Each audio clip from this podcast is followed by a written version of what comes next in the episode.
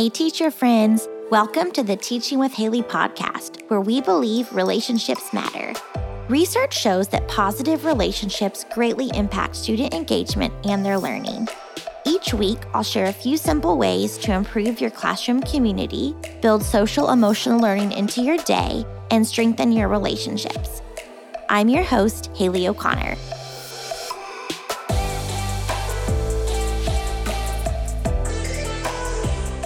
Hey, hey, hey, everybody. It is Haley. Welcome back. Today, we are going to talk about five simple ways to build stronger relationships with your students. When I say stronger relationships, what I really mean is making sure that your kids know that you care about them, that you believe in them, and that you are here for them. So if you take a step back and think about outside of the classroom, you know, we all have relationships with people, if it's partners, friends, family members there's things that they do that show us they care about us. So for me, one of my love languages is gifts. I am a big gift giver and I also really, really love getting gifts. Sometimes it's hard for me. I'm much more comfortable just like giving everybody else gifts. But when my friends notice that about me and send me something small, it shows me like, oh my gosh, they know me like at the core of who I am. They know me and they care about me. And it's the same thing with our kids doing those small things that lets them know they are important to you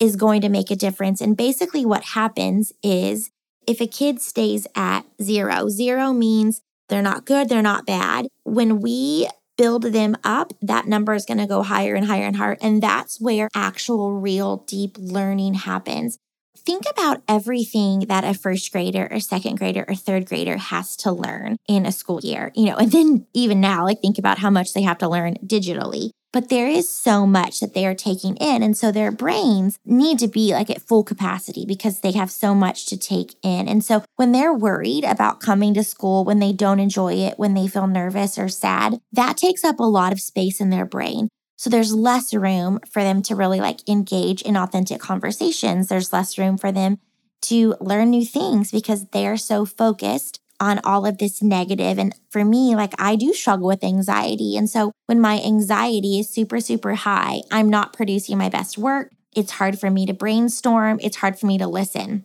So you can see how providing a safe space for our kids, making sure that they know that we care about them, makes learning happen a lot quicker and usually a lot deeper. There's a few simple things that we can do.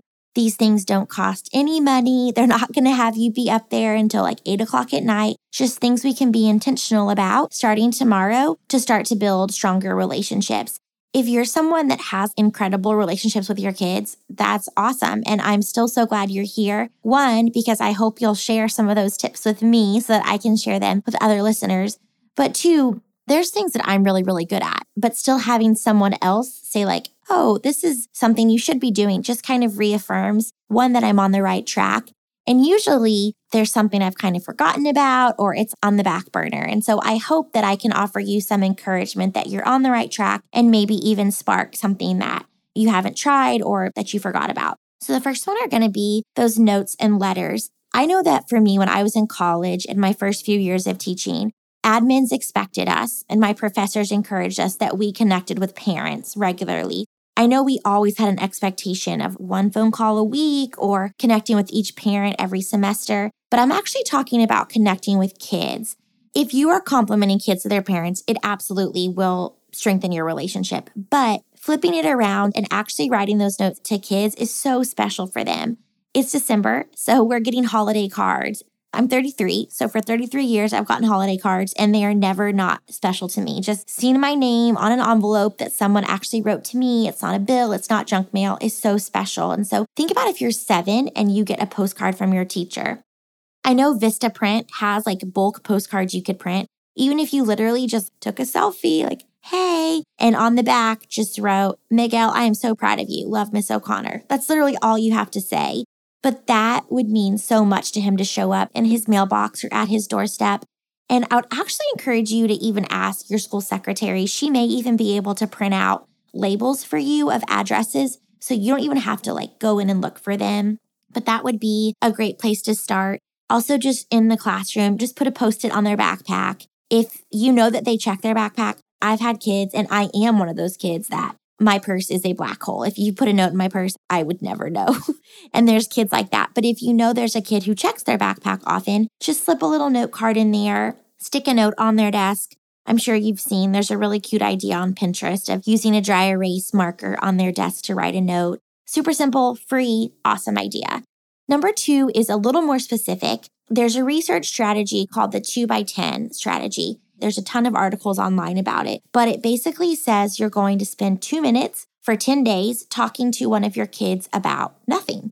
You're not talking with them about setting academic goals. You're not talking with them about their behavior. You're just like hanging out and getting to know them because those two minutes are going to pay out so much more. So I have a toddler. And one thing that experts say that I really hold on to is 15 minutes a day makes a huge difference. Sometimes I can't offer her hours and hours and hours of focused time, but just remembering, okay, 15 minutes is going to fill her bucket. It's the same way with kids. Even if you just give them two minutes of uninterrupted time, how special that is. There is a blog post I wrote about this strategy, and you can get there by going to bit bit.ly slash HO2 by 10.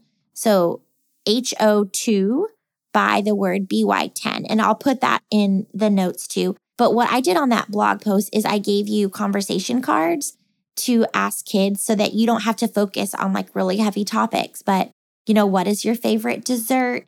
Do you like to be inside or outside? What is something you're really good at? Just silly questions to connect with kids and get to know them because that's actually going to help you with number three. The two by 10 strategy one is to learn things about your kids, but it's mostly just to connect and show this kid that you care about them. I always did it first thing in the morning because all my other little ones were busy putting their binders away, morning work. So it wasn't intrusive. Everyone is working independently and quiet. And all of a sudden, I'm like, hey, Keith, come here. I want to talk to you. It's not that way. You pick a time that the other kids won't necessarily even notice, but you just spend a few minutes getting to talk to them. So the third thing is going to be learn about them. You can do that with a two by 10, but that's going to be only one student in morning meetings, classroom meetings, you can ask kids, like, what are your hobbies? You know, and have them share with partners, but then kind of wander around and listen in. I always like to do in the morning a journal, and it might just say, like, tell me about your family, and then quickly look through those. Because later on, if one of my kids is struggling academically, they're having a really bad day, I can bring up those things I learned about. If we're in writing, and they are stuck. What am I going to write about today? I can say, Hey, I know that your little sister is Maya. Could you write something to Maya? Like maybe you could write a story for her to read before bedtime. That worked great because one, I've given them an idea. So I've helped them with the academic task. And two, they now feel more connected to the academic task because I've given them a topic that they enjoy writing about. And then three, it showed them, oh my gosh, my teacher remembered my sister's name is Maya. So, those little things that you learn about your kids, hobbies, like I had a little girl that loved to bake. And I was actually so thankful because her mom actually put that on the student intake form. And so it was really easy for me to connect with her. Her name was Azara, and I could always be like, Azara, let's think about this as cake ingredients. And so it was just really helpful and a really cool thing, super random. But that's an example of something that I knew that about them. So it helped me connect with her. The fourth one is going to be find time to laugh with your kids. It's hard. I get it. Like, there's not a lot of time in the day for what you need to do, let alone laughing with them. One of the ways that I found was really successful is just find really silly books. So if you follow me on social media, I love Mo Willems, like with everything in me. If I could just have a whole room in my house dedicated to Elephant and Piggie, I totally would. But the reason for that is because those books brought my class together honestly, they changed my classroom because we could read them. We read pretty much one every single day and they laughed and they made me laugh. And so we would laugh together. And then it also built these shared experiences where we all read the same book. So we all were like in the secret little like elephant and Piggie club and we had inside jokes and it was just really special. There's a ton of funny books. Bob Shea is another one that I really love to just laugh with your kids and have fun participate in brain breaks with them. If you're on GoNoodle, there's a ton of those silly dances and just dancing with them will make kids just like, oh my gosh, this teacher is funny. And it also helps those kids who feel a little awkward, like they don't really know how to dance. They don't like participating in this. Watching you do it will help them come out of their shell. Being silly also helps you seem more approachable. So when you have those kids in your class that are maybe a little bit nervous, they don't feel super comfortable in the class or comfortable with you and you act silly when you just have fun, it's going to make you seem more approachable and like someone that they could possibly grow to trust.